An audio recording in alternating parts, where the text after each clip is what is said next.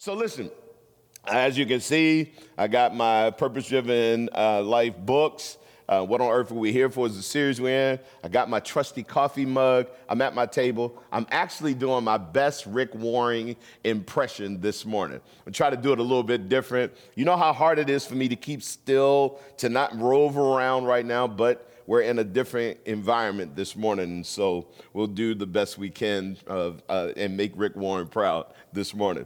Uh, so, listen, I'm so glad most of you, uh, so many of you, are in small groups and you're journeying through the material with us and so many insights and different things popping up. Um, one lady told me she can't help but highlight almost every other line in the book. And that's how you want to go about reading this book. You want to interact with it. You want the Holy Spirit to speak, illuminate different things for you. And so far, we've covered three of the purposes. Like, what on earth am I here for? Which is a question that people far from God and people near to God are asking. There were so many people at the beginning of this series when we were in the sanctuary. And I asked, I said, How many of you know what you were born to do? What is your purpose? And there were like hundreds of hands that flew up of people who didn't know. And um, you'll remember Coco said to me, and I shared this with you guys, that she had read in the material somewhere that Rick Warren or some of the other authors had said that the, the two most important dates are when you give your life to the Lord and when you find out why you were born.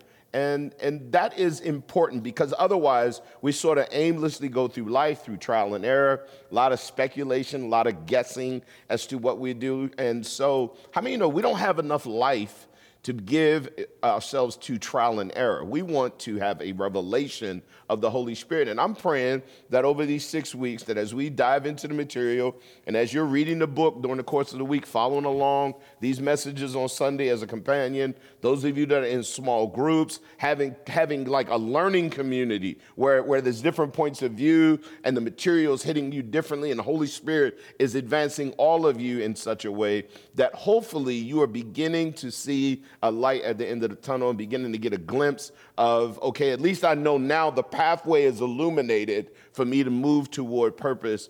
I mean, once you discover purpose, which is to me the most important thing, because you need to know what your purpose is before you find out who you're going to marry, because who you marry is, is important to accomplishing your purpose in life. I thank God that Coco and I are yoked together in Christ, therefore, we can fulfill the purposes of God together. And I want that for all of you that are single. I want that for you who are 80. I want it for everybody to have a sense of purpose. The first week, we went in, we discovered that we were playing for God's pleasure, and that's worship. Second week, we found that we were formed for God's family, which is fellowship and that, those relational connections and ties that we have with one another. Last week, Andrew did a great job. We're to become like Christ. Our third purpose is discipleship. So we got worship, we got fellowship, and we got discipleship. And so we want to move on this week to number four. And so as we do that, open your Bible, if you will, to Ephesians chapter 2 and verse 10. And normally we would have a package together, scriptures would be on screen, but because we had to pivot, it's such a quick um, sort of turnaround to make this message available. We sort of don't have those things available to you this morning, but I'll give you enough time to look into scriptures and I'll read slow enough where you can follow along. So if you're taking notes, Ephesians chapter 2 and verse 10 says this We are God's workmanship, created in Christ Jesus to do good works I want you to go back for a minute. We're God's workmanship, so God created us. It's like in one translation, it says we're God's masterpiece. Says that He created us in Christ, that when we came into Christ, salvation, restored relationship, reconciled with God, that we were to do good works, which God prepared in advance for us to do. Now, that's important for you to understand that, that in coming to Christ, God has already laid out sort of a pathway for you and I to not just come in and enjoy salvation, which is great, and being reconciled to the Father, which is great, and being in the family together is great because sometimes our biological families were very hurtful, dysfunctional, and trauma ridden. And so now we come into Christ, our spiritual family, and having those connections is a huge, huge blessing. But He also has prepared for us as a family and as individuals He's prepared work for us to do in advance. That means in advance, before you met Jesus, when you were still wilding out, when you were doing whatever you were doing, he had already laid a pathway out for you to return, be reconciled, and then to be found useful in his kingdom and have purpose. Job chapter 10 and verse 8 says it this way. Job records, he says, Your hands shaped me and made me. I wonder if you thought about this very much that, that you are unique, you're a unique gift you have unique abilities and capabilities and talents and passions. You have a unique story, a unique journey, all of these experiences. You are rich in all of these blessings that God is giving. Even the difficult moments of your life, even the hurtful moments of your life, when given over to the Lord, gathering up all of those fragments given to the Lord, it creates an opportunity for you to be a part of this grand narrative that He is writing called the redemption of humankind. And so Rick Warren and, and, and Saddleback uses an acronym called SHAPE, which it, it, the S is spiritual gifts, H is heart and passion, the A is abilities, and P, personality, E, experiences. So again, your shape accompanies your purpose or your assignment, and that's your spiritual gifts. Everybody has a spiritual gift. All of you have heart for something or someone or some initiative. There's something that is passion that you are passionate about. All of us has some type of ability. We have different and unique personality styles, and we have a diverse mix of experiences of every kind. All of that makes you unique, and there's a unique role that you are called to fill in the world, or more importantly, locally here at East Hill. There is a place that your shape works. How many remember when the kids were little and they used to have um, this, this ball with all the geometric shapes in it, and you'd have a triangle and a square and a circle. And, and as the kids learn each of these pieces, they fit into this puzzle and they all end up in the center of the ball. I started thinking about how you and I are shaped through life, and God doesn't waste anything, not one moment, not one tear, not one experience, good, bad, or ugly. Everything is used to create this opportunity for you to be used to bring God glory in the way that He has shaped you. And so, one of the ways that we do this is we take all of our talents and our gifts, which are not primary for our benefit, they are for the benefit of others. And so, we're called, as it were, 1 Peter 4 and 10 says it this way each one of you should use whatever gift he's received to serve others others focus, which is completely the opposite of our culture. And we'll get into that a little bit. So, the fourth purpose in my life is to serve God by serving others. So, I serve God by serving others, and that is called ministry. Each of you has a ministry. It's not me as a pastor and I'm the minister, and only the only people that have ministry are those that are in vocational ministry. Only two to five percent of people are called in the full-time, you know, vocational ministry. The rest of us as ministers, which by the way, the entire body of Christ, all of you that have named the name of Jesus Christ, you are a minister. Now, some of you may have a grace to minister to 5,000, 10,000, or be on stages, but everybody is a minister of at least one person. And in the Greek, the word ministry is synonymous with the word serve. So, guess what? Each of us gets to serve, whether it's the stay at home mom that's serving her children and then has enough space to allow another single mom in the community to come in. And all of a sudden they have coffee dates while the kids are having nursery time or while the kids are having nap time. And there's ministry going forward. There's always an opportunity for you and I to serve someone. So when you start thinking about this idea that I'm called into ministry, I'm called to minister, it just simply means that you're called to serve. Whether that's in your cubicle, whether that's in your classroom, whether that's out on the soccer field, standing in the rain, or as it were, in the snow. Um, either way, we're called to serve. So lots of people want to serve God without serving others. Let me just say that it's impossible because the only way you can serve God is by serving others. Remember what Jesus was saying toward the end times, and the righteous had been gathered to him, and, it, and you know there was different works that had been done. In Matthew chapter 25, verse 37 through 40, says it this way: Then the righteous will answer him, Lord, When did we see you hungry and feed you, or thirsty and give you something to drink? When did we see you a stranger and invite you in, or needing clothes and clothe you? When did we see you sick or in prison and go to visit you? And then the king will reply, Truly, truly, I tell you, whatever you did for one of the least of these brothers and sisters of mine, you did it for me. When we serve, when we love, when we encourage, when we lift up, when we bless, any human being created in God's image, God says literally, when you do it for them, you're doing it for me.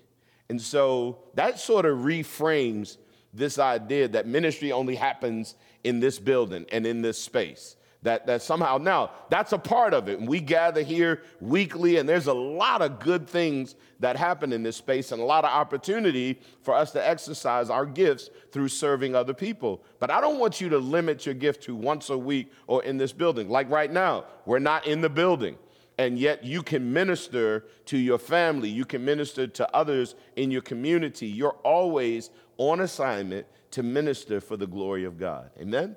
And what would the world look like if we weren't selective about who we served?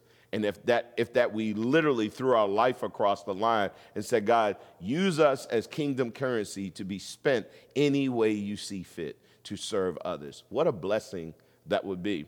So, listen, the other day, I was filming a podcast and um, down in down in Folsom with Jesus Culture, and I was supposed to take an hour and thirty flight to get home, but because of the weather, it took me nine hours, and I went to San Diego by way. So from Sacramento to San Diego, back up to Portland after hours and hours and hours. But it was so inconvenient, and it was such an interruption. It was ticking me off.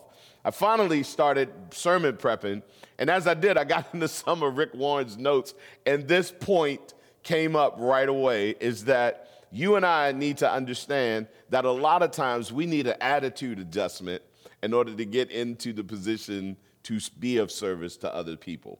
And, and the reason I say that is because a lot of what we see in Jesus' ministry, um, we see Jesus' attitude on display, even though he is being vilified, even though he is being persecuted. He stays servant minded, and his attitude never shifts his entire ministry. The Bible says in Matthew 20 and 28, here's Jesus, your attitude must be like my own, for I did not come to be served, but to serve. In our culture, we don't value servants. In fact, we treat, listen, the worst time to be in the service industry in, in a lot of cities and a lot of places is right after church because church people are coming out and, and we are notorious for not treating servants well in the service industry. And so, not at East Hill, that's other churches around town. You are a great service and excellent tippers. Hello, somebody. And so, there is this idea that everybody's trying to climb out of the position of serving. We want to level up so we no longer have to serve and that somebody is serving us. And we see Jesus traveling in a different pathway downward, so much so that he washed the feet of his own disciples, those that he had created and given the breath of life to. He was washing their feet. And so we must realign, as it were, to Jesus and who came to serve and not to be served, and let that be our heart's ambition and a new attitude adjustment, right? So, so then you'd have to ask yourself a couple questions, and I wrote these down in my notes. It's like, so why are you here at East Hill? Did you come to serve, to help, participate, collaborate with others, or to be served? Now, now here's the truth of the matter.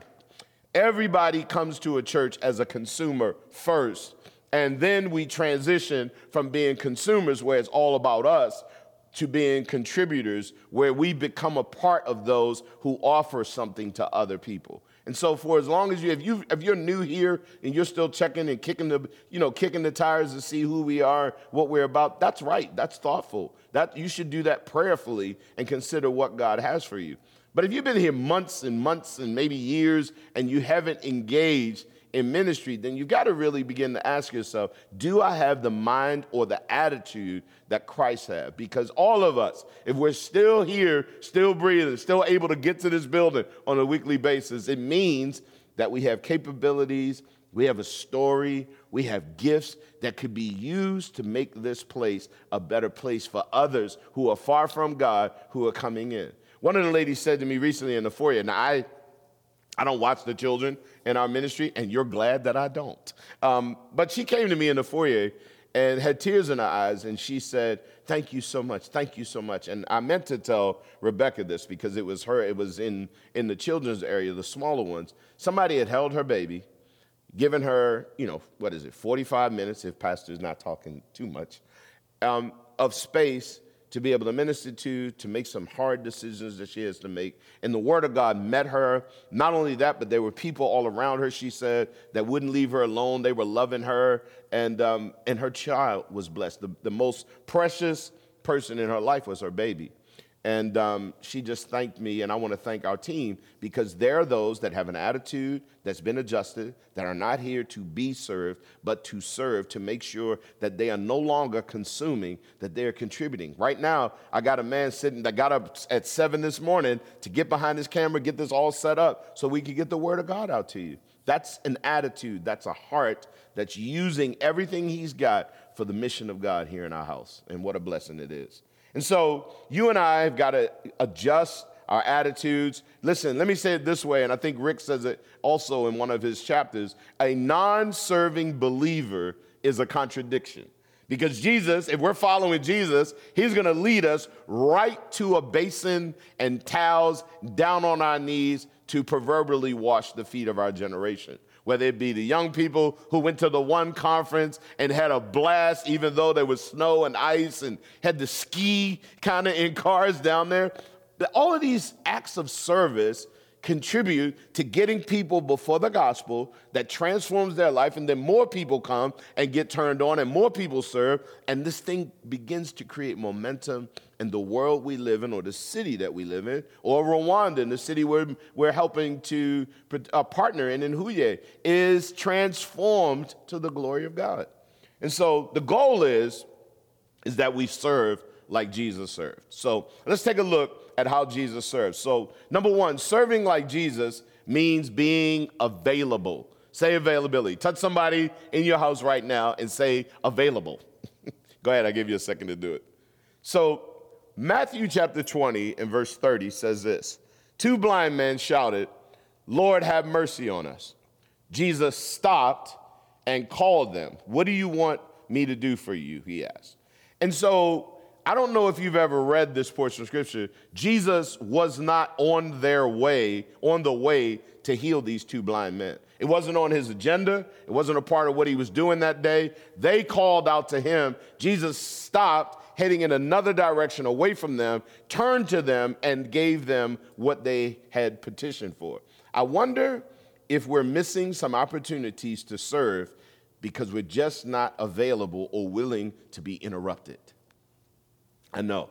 If you're like me, you're a one track mind, you got something on your mind, you're trying to get it done, you don't want to be interrupted. I surely got up that morning, Thursday morning, thinking I would be home to see my hot cocoa before nine o'clock that night. But there was a detour, there was an interruption. And I started doing my sermon notes in the airport and ran across this point, and immediately the conviction of the Holy Spirit came on me because, okay, God, I'm not able to get home. The center of the world is not my travel schedule, what I desire. Is there something today that is necessary in your kingdom for your glory as I'm traveling to San Diego? And sure enough, as I was sitting at the airport, this young couple came in, and the little, the young lady, they were a young couple, that the young lady was just bawling. And I literally looked up from my, from my iPad and said, There it is. And so I started interceding quietly for them. And then I just went over and said, Do you mind if I can pray for you? Right in the airport, right in Terminal 20, I think it is in San Diego, uh, Alaska's terminal, and had an opportunity to pray for this couple. I didn't ask a whole bunch of probing questions. I don't know why she was crying. I didn't get into all that. But I noticed that when I went over and said, Hey, my name is Keith, I'm a Christian, I love to pray for you, they immediately said, Yes, please. And I prayed uh, just a general prayer, trusting that the Holy Spirit would do it and or what, whatever they needed, and moved on. It could be that simple, but I don't know what's going to happen. I'll only know where that prayer went in eternity when the Lord unveils how he used that moment. But there's hundreds and hundreds and hundreds of moments like that in all of our lives where we get interrupted. And in fact, uh, Rick Warren uh, in his material says that we ought to stop and go through the New Testament and just do a survey at all the places where Jesus was stopped or interrupted by people and the miracles that ensued during those interruptions. That maybe we're closer at these interruptions to supernatural uh, gifts being used on display and supernatural moments happening in people's lives when we're willing to be interrupted. But we gotta be available to the Lord in those moments. The truth be told is most of us, including me, we're super busy. We're running from one thing to the next. We're preoccupied with our agenda and the things that we got to get done, and our kids, and all of the, the list of things that on a weekly basis you got to get done. You know what I think?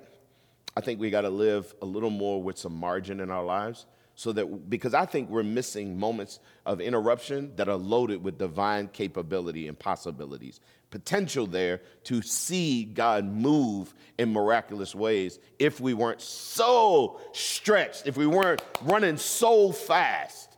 Maybe if we asked the Lord to help us with our schedules, we'd have a little more margin, space, as it were, that would allow us to be frequent, to allow us to just turn our heads just a little bit to see someone else or some situation that maybe, just maybe, we could intervene and serve. There's a couple of obstacles to, to us not being available and uh, for the Lord's agenda. One of them is just outright self centeredness that we're the center of our own worlds and we want people to hear us and validate us and we got important stuff going on and it's all me, me, me. My time, my money, my schedule, I'm busy, and there's not enough space for others in our lives. And so we've got to really fight this spirit that would drive us to be self centered and to become others focused the way that Jesus was. Philippians chapter 2 and verse 4, in one translation says it this way Forget yourself long enough to lend a helping hand to others.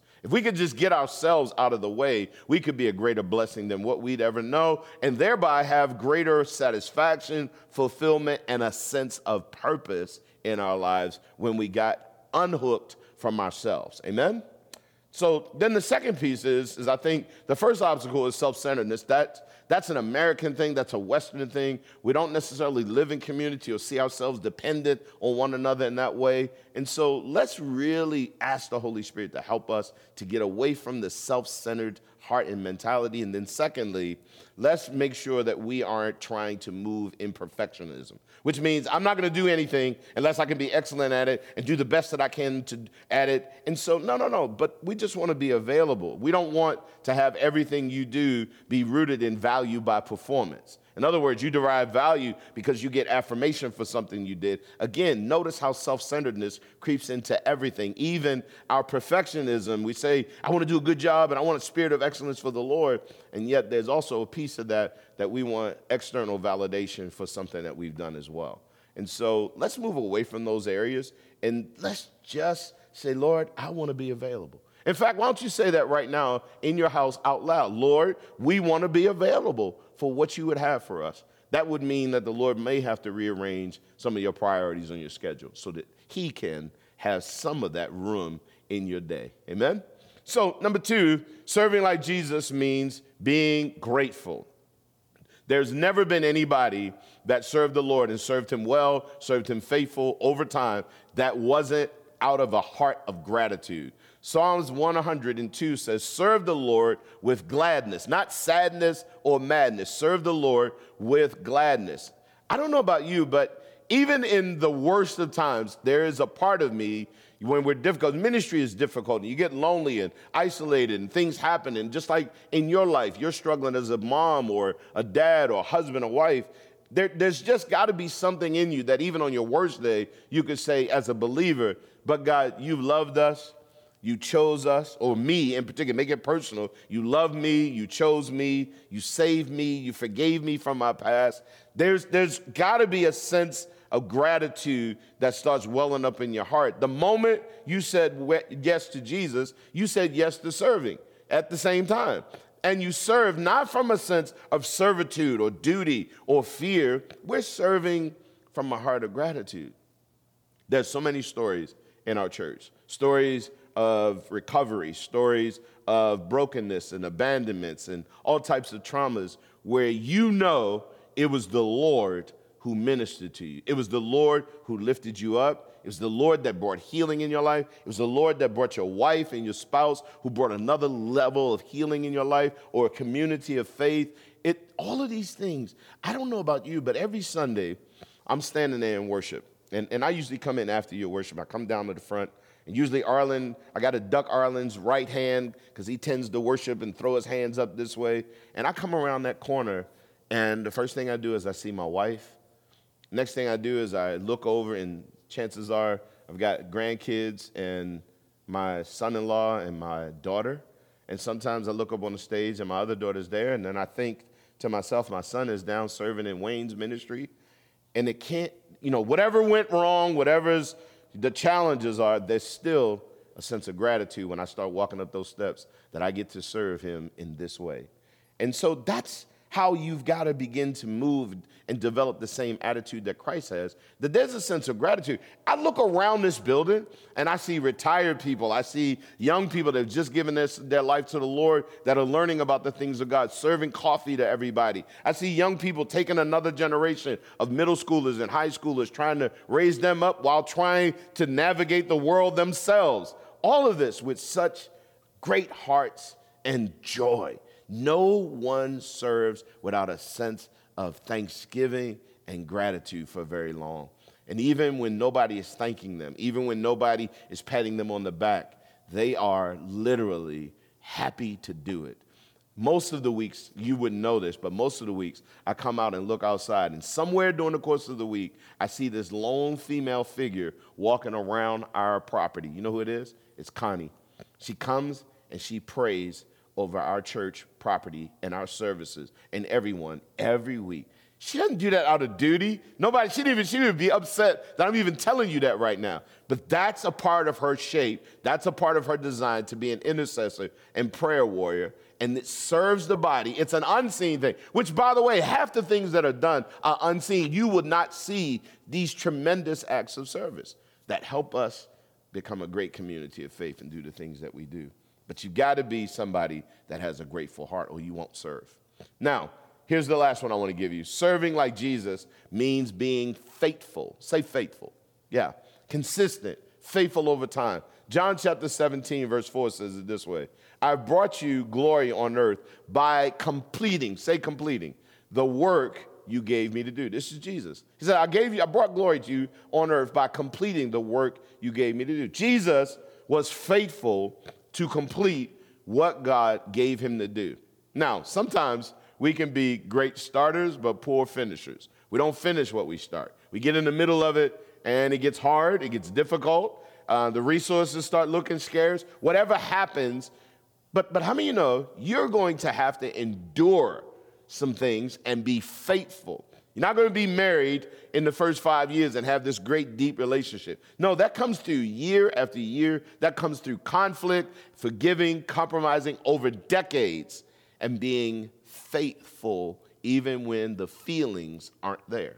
And so that's, that's a huge piece of what we want to do. We want to bring glory to God by fulfilling our assignments the way that Jesus did, or the way that Paul says at the end, I've finished the race, I've finished my course, I've kept the faith. There's this idea that you and I have to have a long term point of view that says, God, no matter what, I'm serving you. I don't care who stops. I don't care what changes in the world. I don't care how things move or don't move. I don't care who's the pastor, who's not. You remain the Lord. And so, if you're the Lord, I want to continue to serve in your kingdom and serve alongside of you and serve your people. There is seasons where you will be tested. The seasons where things are hard, where there's not a lot of fruitfulness that can be seen externally. And, and so you're gonna have to really start redefining what we call success or fruitfulness. Success and fruitfulness is obedience to the call. God didn't promise that if you obeyed, He was gonna make you so fruitful that everybody would see it. Mm-mm. What He does test is your motive and your character to see if you're gonna be faithful over the long haul. Once you discover your purpose, that's an exciting moment. It's like having a baby. It's like, look, this is my purpose. Got you. And then you have to spend the rest of your life in pursuit of your calling and being faithful over time. And that's some of what I've seen here. I mean, I could think of, I could start listing the names like, like, like Randy Landall, somebody that, that literally has been here for years, church council, serving as executive pastor now. But you, you, you would have seen him when I first got here. He was fixing everything, making sure that our maintenance was together. Oh, as a volunteer, almost 40 hours a week. You, you can't, you can't replace those kind of people. That kind, where does that come from? That doesn't come because I'm patting him on his back and I'm taking him to coffee every week. Mm-mm. He wants something much more than that. He wants to hear from the Lord at the end of his life, Well done, thou good and, watch this, faithful servant. That means you were faithful through every season. And that's what it takes to serve like Jesus. Not in a season when the emotions are high and everything's going good and everybody looks good, everybody's seeing you. No, no, no. What if nobody sees you but the Lord? What if nobody acknowledges you but the Lord? Will you still be faithful? Yeah, because you're doing it for Him, not for people. People may benefit, they may be a blessing, and it's great when they affirm and they encourage us, but we can't be addicted and connected to their affirmation and their moods because if that's the case, then our service will go up and down. But if it's for the Lord, who never changes, is the same yesterday and today and forever, and is not impartial, He will see you and He will reward you accordingly. What you sow, you will indeed reap. So then it never changes because He watches over me. And so my service stays consistently faithful because it's for Him and not for people. Amen? Praise the Lord. 1 Corinthians 4 and 2 says this The one thing required of servants is that they be faithful. Jesus came to serve, not to be served. He came, and this requires us to adjust our attitudes. Jesus willingly sacrificed his life. Can I tell you that if you're to serve, if you're to fulfill your purpose, this book, maybe he didn't cover it in a chapter, but there's a price tag associated with fulfilling purpose. You're going to find and discover your purpose. That's going to be exciting. The price tag will come through service and sacrifice. You won't just be able to serve when it's convenient for you. The Lord may call on you to serve when it's inconvenient, may ask you to serve in places you haven't desired to even visit. And God will take you, and your life will be much fuller, much more enriched. As you've said, God, it's not what I can consume, it's what I can contribute for your glory and for your people. And so here's a challenge that I wanted to issue today to all of us. So if you're here and you're not, you know, you're watching, whenever you're watching this, let me challenge you in this. Has your life been impacted? Let me ask you a question. Has your life been impacted, changed, transformed, or benefited at all since you started attending East Hill or visiting, visiting us online? Have the people of East Hill been a blessing to you in any way? If you say yes to that, then I want to challenge you to get involved in some capacity immediately to help us to impact more people by serving. And this is one of the reasons that you exist on the earth is so that you might serve God by serving others. You can go to easthill.org backslash serve right now and fill out the volunteer application and get involved in what God is doing. If you have benefited and been blessed and reconciled and feel a sense of encouragement and, and just your life has been lifted, then you can get on board with us and help us do it for others as well. So listen, as we close, I'm closing. This is the first of many. No, let me stop. Um, I think that Jesus came, I think the gospel teaches us that Jesus came to serve humanity. And one of the ways he did that is by removing the penalty of sin from our lives. If you're watching right now and you're estranged from the Lord, you've wandered away, you're distant, or you just have never heard the gospel before, the Bible says that Jesus said it this way that he is the way, the truth, and the life. And I know there's a lot of confusion in the culture as to the way to God, and spirituality is sort of this blanket, you know, this blanket statement for whatever you want to do. But the Lord prescribed a way for us to approach and be reconciled to God the Father, and that is through the sacrifice of Jesus Christ. The penalty for our sin was laid on Jesus so that you and I might be set free and reconciled to God the Father. And if that's you this morning, you say, you know, I don't even know how I got. I was on IG or YouTube and I saw something and I just clicked into this. That wasn't an accident. That was the Lord saying, I chose you. I love you. I desire you. I have a plan for your life. And you say, What about my past? And he says, I nailed your past, all of your sins, past, present, and future to my cross. If you will but place your faith in my son Jesus. If you believe in your heart, confess with your mouth that he is the Lord to the glory of God the Father, you will be saved. So that's as simple as you taking a moment right now and acknowledging who he is and receiving his salvation in your heart. And if you do, get online, get to our building, get in contact with us, and let us know that you made that decision today. For the rest of us, all of us that are part of East Hill as a community of faith, or those of you that are new and trying to find your way, listen, all of us have to find a place of service. It is impossible for us to love God and not love other people. It's impossible for us to serve God and not serve others as well. And so, one of the things that I'm amazed at is how the Lord took something as simple as cleaning up chairs with a guy almost 30 years ago in my life to unlock his future destiny for me. I would not be sitting here if we didn't start serving somewhere. So you never know where God wants to take you, or you never know what gifts yet to be discovered within you that are made manifest as you serve others. So let's bond together as a church. Let's not postpone it, delay it any further. Get online today, easthill.org backslash serve, and fill out the volunteer application. Do what is available until the ultimate is revealed to you. And as you do, God will bless your life. Listen, all of you this afternoon are going to be in your groups and all throughout the week in your groups journeying. And it is a good journey. The, the material is super accessible. I pray, in fact, I'm to pray before I let you go again that there would be an unveiling that God, that's what, that's literally what supernatural revelation is. It is the Lord unveiling or revealing or pulling back some aspect of his character and nature and allowing us, giving us the sight to be able to see it. And so I'm believing God for supernatural revelation for you. So let's pray together before we go. Father, in Jesus' name, for every man, woman, young person, mother, father in the faith that's listening to me, you have divine purpose for us. And so, Lord, the, the devil would seek to debilitate, to limit us, to keep us blinded to the truth of the deposit that you've made within us. You made us a masterpiece and prepared good works for us to walk in. And so, Lord, whether it be an eight year old or whether it be an 88 year old grandmother, it does not matter. And all in between, Lord, you have assigned purpose for us.